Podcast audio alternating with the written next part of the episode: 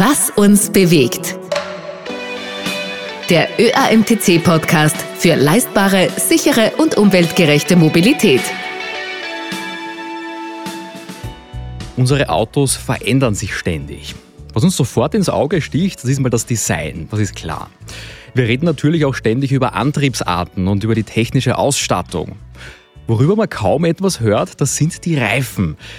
Ja, sie werden größer und breiter, aber sie sind immer noch rund und schwarz. Außen Gummi, innen Luft. Also auf den ersten Blick hat sich da nicht viel geändert. Aber gibt es gar keine richtige Weiterentwicklung puncto Reifen? Hallo und herzlich willkommen bei Was uns bewegt. Ich bin Marcel Kilic und mein heutiger Gast zu diesem Thema ist Stefan Kerbel. Er ist Leiter der Testabteilung beim ÖAMTC und er gilt als einer der Reifenexperten in Österreich. Willkommen, Stefan Kerbel. Hallo, Servus. Stefan, du bist mitverantwortlich für den größten Reifentest in Europa und jetzt aktuell liegt gerade der 50. Reifentest hinter euch. Wie immer bewertet ihr manche Reifen gut, manche weniger gut. Aber jetzt frage ich mal ganz naiv, warum gibt es nach 50 Jahren Reifentest immer noch schlechte Reifen? Also müsste man dann nicht sagen, nach 50 Jahren nehmen die Hersteller die eher schlechten Reifen vom Markt oder zumindest entwickeln sie weiter, gerade wenn es um Sicherheit geht? Naja, schön wäre es, aber das ist ein bisschen so wie in der Schule. Ja, wenn, wenn die Lehrerinnen und Lehrer aufhören, streng zu sein, dann sinken die Mitarbeitsnoten und dann wird es schlechter. Also der Test hat ja zwei Gründe. Einerseits, um die Innovationen voranzutreiben, die es tatsächlich mhm. gibt, dazu komme ich ja noch. Und andererseits, um den Qualitätslevel überhaupt zu halten, der, den wir schon erreicht haben. Und es ist so, sobald man da nicht hinschaut, so schnell geht es gar nicht, ist, ist, wird also wieder am Schreiberl gedreht. Und die Reifen sollen ja in erster Linie, so wie viele, viele Bauteile in der Automobilindustrie, günstig sein. Es ist aber nicht immer immer günstig, einen guten Reifen zu machen. Mhm.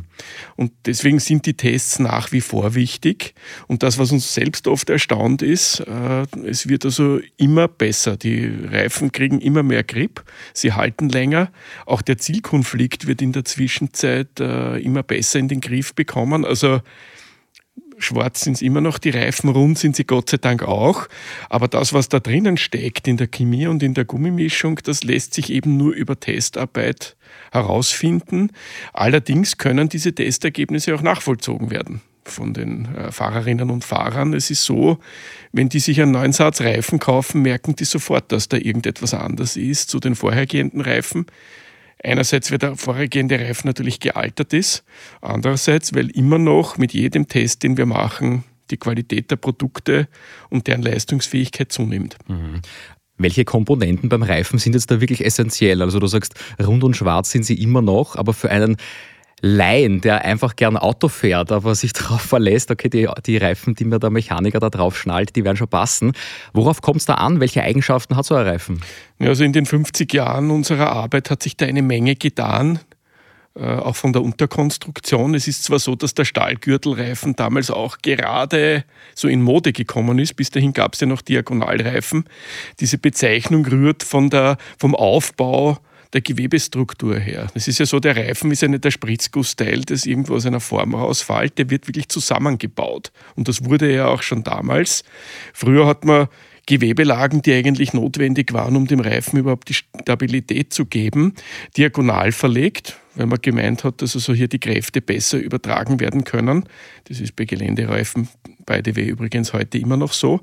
Und dann ist man aber draufgekommen, eigentlich ist ein Gürtel besser, der in Laufrichtung rund ums, äh, um den Reifenlauf. Dazu war es aber notwendig, das Ganze aus Stahltreten zu machen. Darum hat man auch vom Stahlgürtelreifen gesprochen.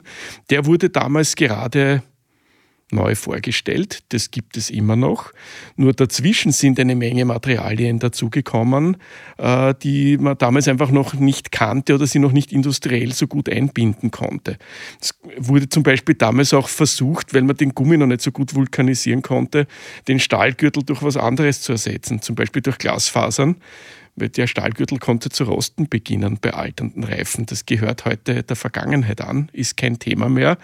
Äh, und auch ähm, ein interessantes Material, äh, das in Österreich ist es bekannt unter Silica, eigentlich ist es Kieselgel, ähm, hat damals Einzug gehalten, allerdings völlig äh, amateurhaft, muss man fast sagen. Äh, Kieselgel ist ähm, eine Substanz, die aus Silizium gemacht wird, also Sand quasi. Allerdings äh, teigig oder fast gummiähnlich ist. Und das hat man damals schon verwenden wollen, weil die Reifen hatten kein Grip bei Nässe. Das ist bis in die 80er Jahre das Problem gewesen. Man hat einen Reifen schon bauen können, der auf Schnee äh, funktioniert hat. Man hat einen Reifen gebaut, der hat auf Trockenheit toll funktioniert, vielleicht im Sommer auch noch bei Nässe, aber diese kalte Nässe, das war ein riesengroßes Problem. Und mit diesem Kieselgel hat man gewusst, kriegt man das in den Griff, weil Kieselgel ist wasserliebend. Das mhm, zieht okay. Wasser an. Es ist hygroskopisch sozusagen. Es hat aber andere Nachteile, es verschleißt sehr stark. Und da hat man halt begonnen zu experimentieren, teilweise mit katastrophalen Ergebnissen. Die, die, da hat es Reifen gegeben, die haben eine Saison gehalten, dann ist das alles in Einzelteilen davon geflogen. Und das war übrigens mit ein Grund, warum wir überhaupt zu testen begonnen haben. Wir, wir, haben gemerkt, also da passt irgendetwas nicht. Die Leute haben uns gefragt, na, kann ich den Reifen verwenden oder nicht? Und weil er eben schwarz und rund ist und wenn man es nicht auf den ersten Blick erkennen hat können, haben wir ja überhaupt erst zu testen begonnen.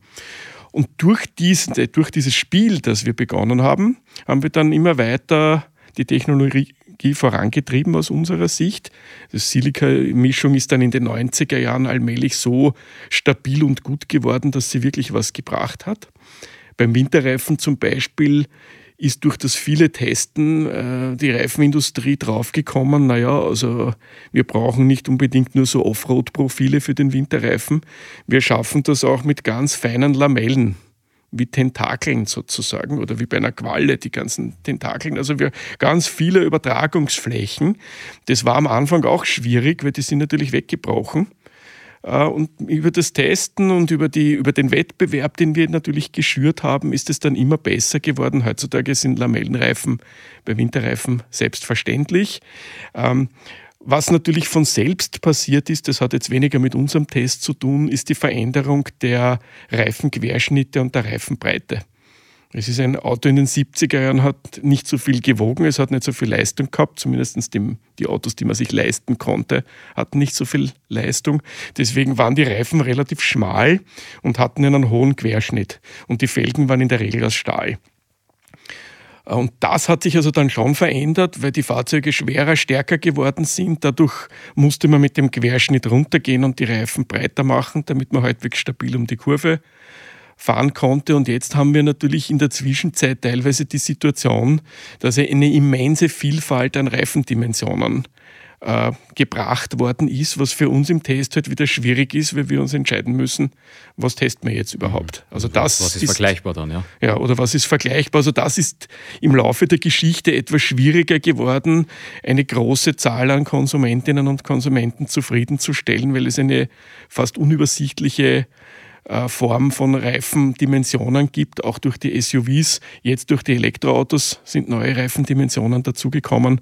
Und wir müssen uns halt dann immer auf zwei Dimensionen festlegen. Das ist dann wieder ein, eher ein budgetäres Problem. Mhm. Und viele Entwicklungen, die du jetzt beschrieben hast, also du sprichst dann von den 90ern, wo dann so gravierende Änderungen äh, entstanden sind, das ist jetzt, sagen wir vorsichtig, noch nicht so lange her, 30 Jahre. Also viele, die diesen Podcast hören, ähm, sind da auf der Straße schon unterwegs gewesen, entweder hinterm Steuer oder zumindest irgendwo am Rücksitz. Also das ist eine Entwicklung, die noch nicht so alt ist. Und Wettbewerb belebt das Geschäft, kann man da, glaube ich, sagen. Wie entscheidet ihr jetzt dann, welchen Reifen ihr testet und wie gestaltet man einen vergleichbaren Test, damit man dann unter ja, einheitlichen Bedingungen testet und dann nicht ein Hersteller dann sagen kann, das ist ja unfair. Der eine ist bei Trockenheit und der andere äh, auf Nässe getestet. So einfach wird es wahrscheinlich nicht sein. Ihr werdet da wahrscheinlich eine komplexere Struktur haben. Also zum Testen gehört einmal grundsätzlich Marktforschung dazu. Es wird das ganze Jahr übrigens von eigenen Kolleginnen und Kollegen geschaut, was erscheint neu äh, welche Produkte gibt es schon länger. Das wird äh, unbedingt untersucht, weil das soll ja ein fairer Vergleich werden. Wir haben auch immer wieder dadurch das Problem, dass bestimmte Reifenmarken nicht vertreten sind im Test. Da werden wir natürlich gefragt, wieso ist der Reifen nicht dabei?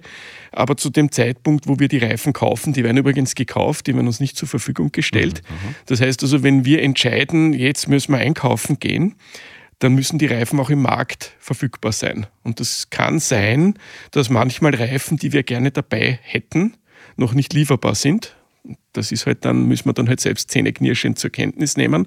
Und ansonsten wird eben geschaut äh, nach Verkaufszahlen, auch Neuerscheinungen, technologisch Interessantes. Und, und dann gibt es natürlich die Meinung. Wir haben ja verschiedene Testpartner und jeder darf hier natürlich einmelden, was er gerne hätte. Und deswegen sieht man natürlich dann auch immer wieder die großen Giganten, die vertreten sind. Das ist eh ganz klar. Es ist auch in der Reifenindustrie so, dass es Primär- und Submarken gibt bei den großen Reifenherstellern. Das ist auch kein Geheimnis. Wir versuchen trotzdem immer eine möglichst breite Übersicht des ganzen Marktgeschehens in Europa darstellen zu können. In der Regel gelingt uns das. Und äh, der, der faire Vergleich äh, findet dann eigentlich so statt, da wird es jetzt ein bisschen technisch. Also das ist jetzt sozusagen, wie läuft denn so ein Test überhaupt ab? Wir kaufen mal die ganzen Produkte und da wird nicht Einsatzreifen gekauft, sondern es sind mehrere. In der Regel sind es acht Garnituren, die wir benötigen, je Reifentype, um die vernünftig prüfen zu können. Da wird eben für die Nässeversuche wird eine Garnitur gekauft, für den Verschleißversuch selbstverständlich. Äh, sonst wäre es ja nicht fair, wenn der Reifensatz vorher schon mhm. durch etliche Prozeduren gegangen gegangen ist und dann fängt man erst mit dem Verschleiß an, wäre das nicht wirklich objektiv. Also und, so, und dann gibt es eben auch noch einen Reservesatz, falls irgendwas schief geht. Es kann natürlich immer wieder auch bei uns passieren, dass es einen Reifenplatzer gibt oder man fährt über einen Nagel drüber. Mhm. Äh, dann brauche ich natürlich auch noch Reservereifen, damit ich äh, die Versuche nicht abbrechen muss. Und weil das eben alles im Freien stattfindet. Es ist nicht so leicht. Also das Schwierigste beim Reifentest ist ja nicht die Messelektronik oder nicht mal die Testfahrerinnen und Testfahrer, wo es ein harter Job ist, sondern es ist der Platz, den wir brauchen.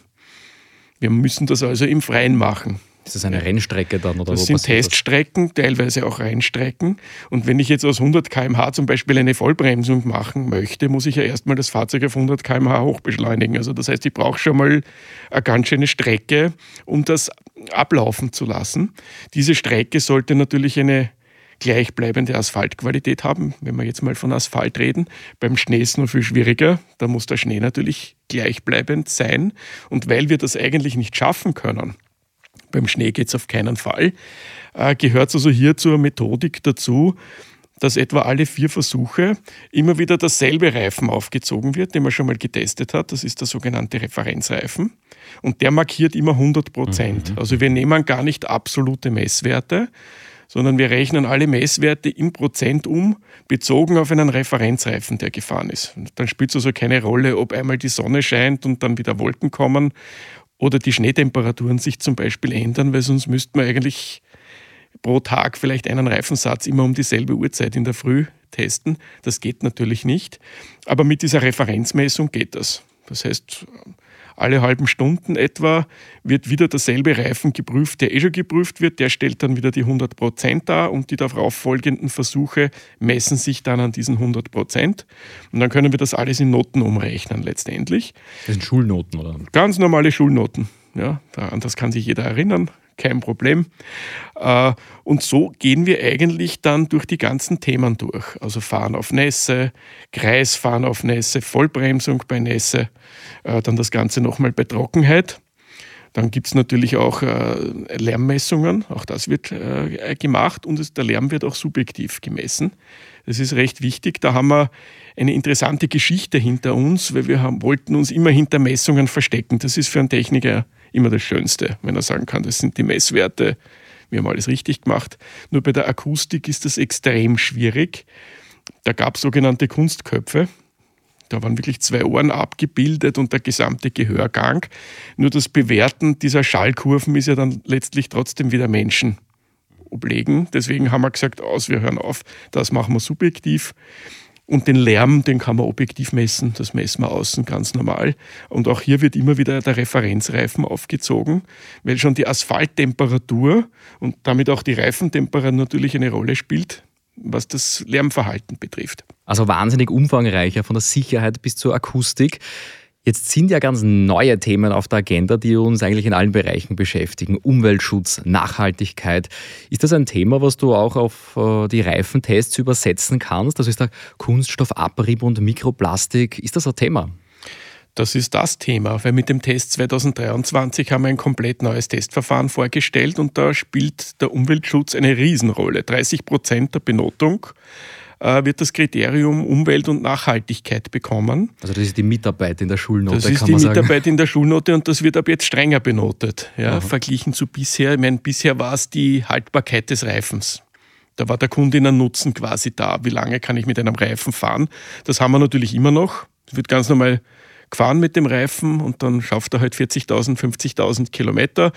Je weiter der Reifen kommt, desto besser, aber nicht mehr um jeden Preis. Ja, die Frage ist, wie viel Gummi bleibt denn da in der Umwelt? Denn das, was der Reifen an Abrieb verliert, landet zwangsläufig auf der Straße und irgendwann einmal im Kanalsystem oder im Grundwasser. Und das wird ab jetzt auch bewertet neben vielen anderen Dingen. Wir bewerten also, wie weit komme ich mit dem Reifen und wie viel Gewicht nimmt er da ab. Weil das, was er an Gewicht abnimmt, muss zwangsläufig irgendwo gelandet sein in der Umwelt. Und was wir auch prüfen ab nun ist, was landet der Umwelt in der Umwelt. Wir haben, kaufen einen eigenen Satz Reifen, der wird eigentlich nur mit einem, wie mit einem Krauthobel quasi abgehobelt, die Oberfläche, und der Gummi wird in ein Labor geschickt, um zu schauen, was steckt denn da drin. Ist das biologisch relevantes Material oder kann das die Natur abbauen? Das ist die Grundwassergefährdungsklasse. Wenn die gering ist, ist es weniger problematisch. Also wenn, der, wenn dieser Gummi die Umwelt weniger belastet, wird es günstiger bewertet werden. Also all das wird äh, Also nicht nur die Quantität, geprüft. sondern auch, was steckt da drin? Also was steckt da drinnen? Weil es kann sein, ja, der verliert zwar viel an Gummi, aber der Gummi ist vollkommen unproblematisch. Die Natur kann damit umgehen, na dann ist schön. Schöner ist immer noch, wenn es wenig ist. Es kann aber sein, dass der sogar wenig Abrieb hat, der Reifen, aber die Substanz, die er da verliert, ist problematisch. Und daraus bauen wir eine Note und erzeugen Druck für die Zukunft. Es ist aber auch so, dass wir uns Sorgen machen, was passiert denn mit den Reifen, wenn sie abgefahren sind. Das meiste von dem Reifen wird ja nicht abgefahren, sondern landet auf einer Müllhalde, wird dann geschreddert in der Regel. Eine wirklichen Weiterverwendung für Reifen gibt es nicht. Wir geben ab jetzt auch einen Bonus, wenn die Reifenindustrie sich darum kümmert, so ähnlich wie beim Lkw, wieder vermehrt auf Runderneuerung zu setzen. Also der Reifen geht dann zurück an den Hersteller.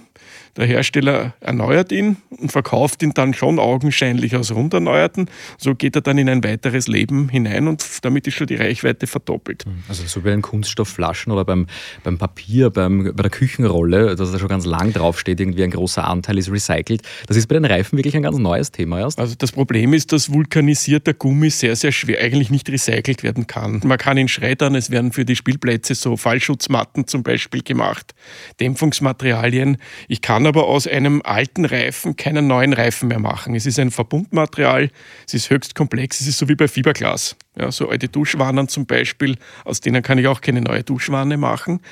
Deswegen legen wir Wert darauf, dass der Reifen, der ja vielleicht noch funktioniert, einfach ein weiteres Leben bekommt. Die Karkasse und die ganze Konstruktion kann ja noch vollkommen in Ordnung sein. Warum also nicht nur den Gummi wieder drauf tun, den er verloren hat? Das wäre eigentlich am einfachsten und da sind wir schon ein bisschen auch bei den Zukunftsthemen.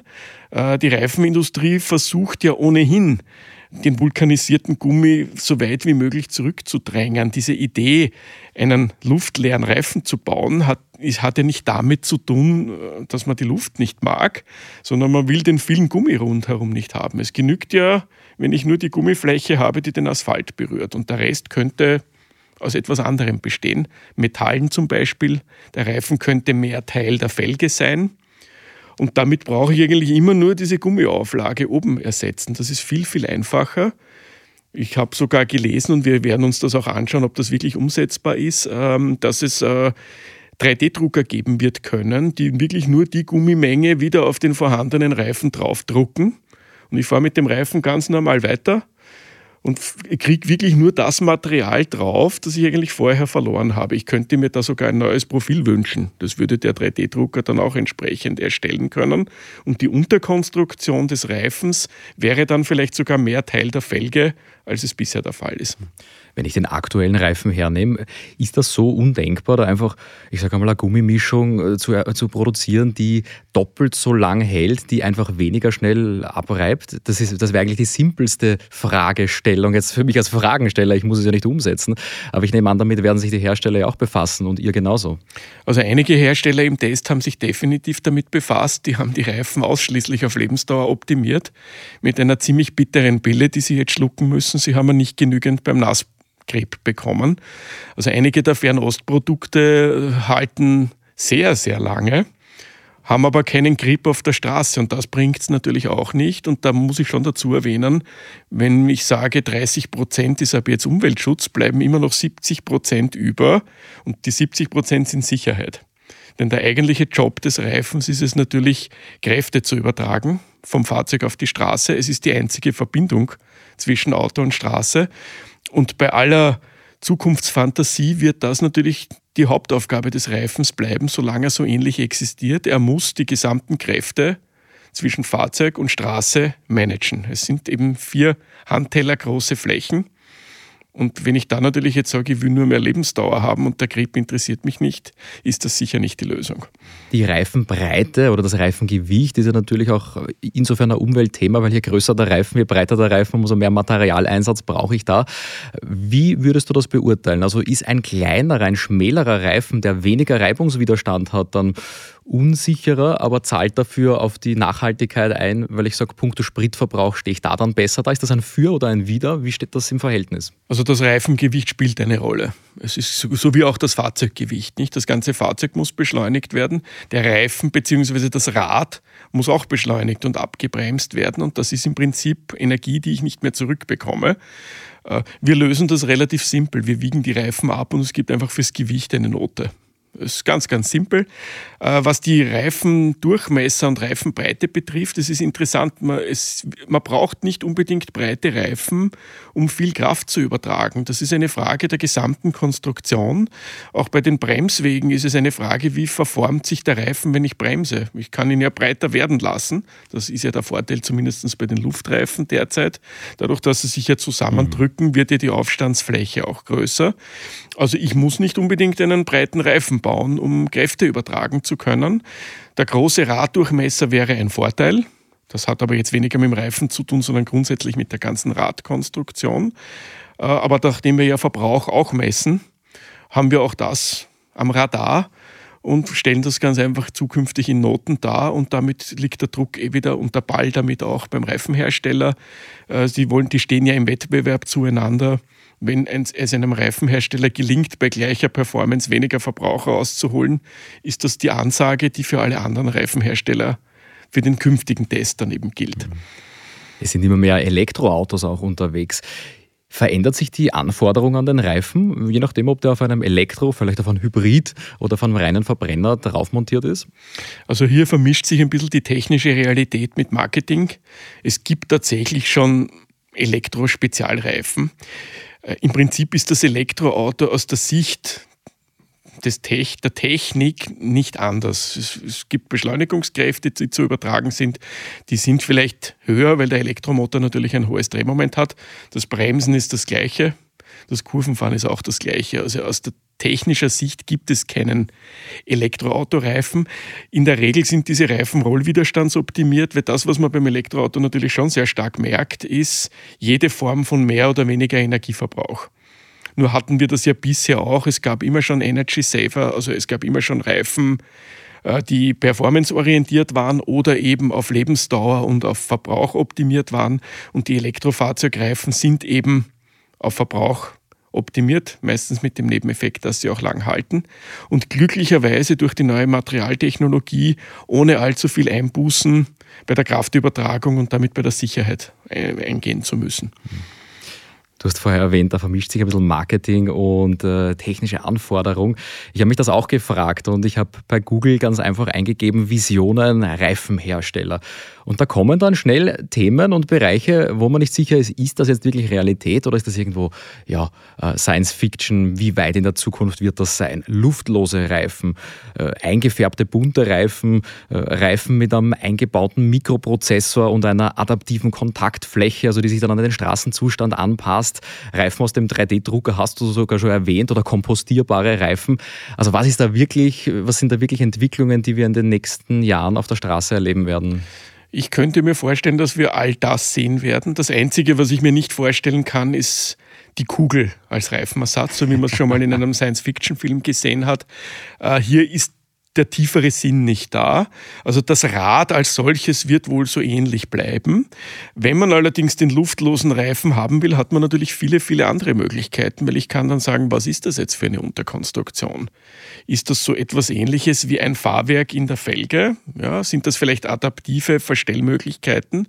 Und dann könnte tatsächlich der Fahrzeughersteller hier mit eingreifen. Ich kann über Mikrochips dann sagen, ja, bei der Notbremsung lasse ich den Reifen vorne flach werden, er kriegt eine riesen Aufstandsfläche. Das ist dann fast schon so wie bei einer Gummikette, muss man sich das vorstellen, wie bei einem Caterpillar oder so. Also all das ist möglich. Äh, es wird auch Elektronik Einzug halten. Auf jeden Fall werden Chips in den Reifen landen, damit man die Reifeninformationen eben nicht nur auf der Flanke ablesen können wird, sondern eben auch über einen RFID-Chip auslesen wird können. Und wenn das mal beginnt, fehlt natürlich nicht mehr viel zu richtigen Mikrochips, die ich im Reifen unterbringen kann, die dann eben verschiedene Rückmeldungen geben können über Kraftübertragung, Temperatur. Es hat ja schon ein bisschen begonnen mit den Druckluftsensoren, die es jetzt gibt äh, zur Druckluftüberwachung. Nur wenn ich einen luftlosen Reifen bauen kann, habe ich natürlich den Vorteil, dass ich auch dieses Reifendruckmonitoring nicht mehr brauche. Schauen wir da mal zurück in die Gegenwart. Ähm, in meinem Auto zum Beispiel ist hinten im Kofferraum unten gut versteckt noch ein Reserverad. Also es ist im Prinzip der gleiche Gummireifen drauf. Hat den Vorteil, ich habe es immer mit. Nachteil, ich habe es immer mit. habe wieder mehr Gewicht im Auto und muss da auch immer den Reifendruck kontrollieren, was immer oft gerne vergessen wird, wenn es aus den Augen und aus dem Sinn ist. Immer öfter ist das jetzt aber nicht mehr so. Es gibt Noträder, es gibt ein Reifenspray, das ich dann bei der Pannenhilfe nutze nutzen kann. Wie siehst du diese Entwicklungen?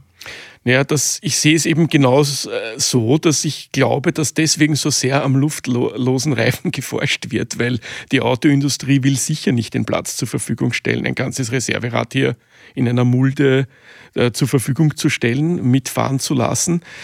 Eigentlich würde sie auch gerne diese Chemikalien nicht zur Verfügung stellen müssen und die kleinen Mini-Kompressoren, weil diese Reifenfüllsubstanzen müssen regelmäßig ausgetauscht werden, die altern ja. Also das ist auch nicht wirklich das ultimative Mittel. Am ehesten äh, wird also hier noch der, der pannensichere Reifen bzw. der selbstheilende Reifen favorisiert. Aber natürlich wäre es allen am liebsten, es wäre gar keine Luft im Reifen mehr drin, weil dann brauche ich mir überhaupt keine Sorgen mehr darüber machen. Ich fahre mir dann einen Nagel ein, entdecke den dann vielleicht spätestens bei der Pickelüberprüfung und dann wird der Nagel halt rausgezogen und die Sache ist erledigt. Wenn ich jetzt einen Nagel rausziehe, habe ich garantiert die Konsequenzen, weil wenn der Reifen bis dahin dicht war, spätestens wenn ich den Fremdkörper entferne, pfeift dort die Luft raus und dann muss der Reifen repariert werden. Und all diese Themen würden der Vergangenheit angehören wenn der Reifen gar keine Druckluft mehr enthalten würde, sondern eben nur noch aus Gummiband besteht und das dämpfende, federnde Verhalten würde man mit einer anderen Konstruktion erledigen können. Mhm. Also ich bereue auch nicht, dass ich mir erst vor kurzem einen neuen Satz Reifen gekauft habe, weil wir werden wahrscheinlich noch eine Weile mit äh, Gummireifen und Luftfüllung fahren. Aber sind Reifenpannen im Alltag in Österreich, in Mitteleuropa noch so ein großes Thema? Subjektiv habe ich das Gefühl, ich höre davon eigentlich nicht mehr so viel, wie das vor ein, zwei Jahrzehnten oder so vielleicht noch war, abgesehen von vielleicht äh, anderen äh, geografischen Fahrstrecken, sage ich einmal. Also ich habe mal mit einem Mietwagen eine Reise durch Jordanien gemacht und da, da, vergehen wirklich keine 800 Meter, wo nicht irgendwo ein kaputter Reifen auf der Straße liegt, wo man natürlich auch nicht genau weiß, räumt die einfach nur keiner weg, sind es vielleicht gar nicht so viele, äh, liegt es an der Straße, wird der Reifen einfach so lange gefahren, bis er von der Felge runterhüpft. Aber bei uns in Europa, bei unseren, ich sag mal, gut gewarteten Strecken und Straßen, ist das dann noch ein Thema, eine Reifenpanne? Also es ist ein Thema. Es ist die letzten 20 Jahre ein gleichbleibendes Thema auf sehr geringem Niveau geblieben. Also natürlich gibt es in Österreich nicht mehr so viele Reifenpannen wie in den 50er, 60er Jahren, wo ja viele Straßen noch nicht mal asphaltiert waren und man auf einer Schotterstraße äh, war es ja nicht zumutbar, die Straße mhm. sauber mhm. zu halten. Da ist halt dann einmal ein Nagel zwischen den Steinen gelegen. Trotzdem ist es immer noch so, dass Fremdkörper auf der Straße landen und die Straße kann nicht in Echtzeit sauber gehalten werden von den Straßenerhaltern. Es kann auch sein, dass ich irgendwann mal, wenn ich meinen Müll zu den Müllsammelstellen bringe und ich fahre zu nahe beim Alteisen mit meinem Auto vorbei, na, dann habe ich schon eine Schraube drin. Also das ist ein Thema. Und solange der Reifen ein Luftreifen ist, wird er auch in der Situation Schaden nehmen. Ich habe mir selbst unlängst eine zerbrochene Lagerschale von einem Kugellager irgendwo eingefahren, wo ich bis heute nicht weiß, wo das hergekommen ist. Das kann mitten auf der Autobahn sogar gewesen sein. Wenn irgendeinem Fahrzeug etwas zu Bruch geht, kann schon mal sein, dass da Teile abgesprengt werden und das Folgefahrzeug fährt drüber und dann hat man sich schon einen Schaden in den Reifen eingefahren. Also äh, hier kann man sozusagen keine Entwarnung geben. Ein Reifenschaden kann passieren. Äh, was seltener passiert, übrigens auch ohne Reifendruckkontrollsysteme, ist, dass Leute mit vollkommen zu wenig Luft unterwegs sind. Denn das spürt man im Prinzip auch beim Fahren. Wenn das Fahrzeug nach links oder nach rechts zieht, äh, dann weiß man, irgendwas stimmt da nicht und selbst wenn man sich selbst mit dem Fahrzeug nicht auskennt, fährt man irgendwo in einer Werkstatt oder eh zum ÖMTC und die sagen, naja, sie hätten einmal ein bisschen links vorhin schauen können, ob noch Luft drinnen ist, weil da haben sie nur mehr ein halbes Bar drin. Mhm. Also das kommt auch vor, führt aber selten zu echten Reifenschäden. Bei den Nutzfahrzeugen schon, vor allem bei den Hängern, da ist es sehr, sehr schwer für den Lkw-Fahrer festzustellen, ob jetzt alle Räder, die er sozusagen auf seinem ganzen Tross hat, wirklich top in Schuss sind. Beim Pkw ist das eher ist Reifenluftdruck ein Thema, wenn er nicht präzise eingestellt ist. Es kommt aber selten vor, dass sich die Leute die Reifen wirklich aus purer Ignoranz kaputt fahren. Meistens ist es irgendein Fremdkörper, den man sich einfährt. Dann merkt man den Luftverlust nicht. Und dann kann schon sein, dass man den Reifen so stark beleidigt hat, dass er komplett getauscht werden muss. In der Regel kann ein Pkw-Reifen aber repariert werden. Okay, Stefan, jetzt haben wir eine knappe halbe Stunde abgehandelt, alles was das Thema Reifen und Räder angeht. Magst du uns noch etwas mitgeben? Haben wir was ausgelassen oder hast du ein Fazit für uns, was unsere Hörerinnen und Hörer auf jeden Fall mitnehmen sollten? Naja, ich, ich, ich will unseren Hörerinnen und Hörern vielleicht die Hoffnung rauben, dass der Reifen jemals irgendwie ein Kultobjekt werden wird. Es wird vermutlich nichts aus der Kugel. Äh, das heißt, der Reifen wird rund bleiben, das Rad vermutlich auch. Und ich kann mir vorstellen, dass der Gummianteil sogar immer weniger wird. Das heißt, die Reifenquerschnitte werden noch mehr abnehmen und irgendwann einmal in ferner Zukunft ist es vielleicht wirklich nur mehr der Gummi, auf dem wir fahren und der Rest ist eine andere Konstruktion. Was die Farben betrifft, wird es wohl bei Schwarz bleiben und äh, die die Designmöglichkeiten werden dann halt mehr in Richtung Felge verlagert sein, so wie es eben jetzt auch ist, aber noch stärker als bisher der Fall. Möglicherweise wird man in der Zukunft vom Reifen seitlich gar nicht mehr so viel sehen, sondern nur mehr, wenn man die Lenkung einschlägt und auf das Profil schaut. Spannend. Stefan Kerbel, vielen Dank für die Einblicke und danke schön, dass du im Studio zu Gast warst. Gerne, hat mir sehr viel Spaß gemacht. Mir auch. Wer jetzt mehr wissen will über die Reifentests des ÖAMTC und generell sagt, Reifen ist ein spannendes Thema. Ich möchte da mehr wissen. Da gibt es natürlich alle Informationen online unter www.oeamtc.at slash Tests. Vielen Dank fürs Dabeisein und ich freue mich auf eine nächste Folge in zwei Wochen. Bis dahin, gute Fahrt, ganz egal mit welchem Reifen. Ebenfalls gute Fahrt.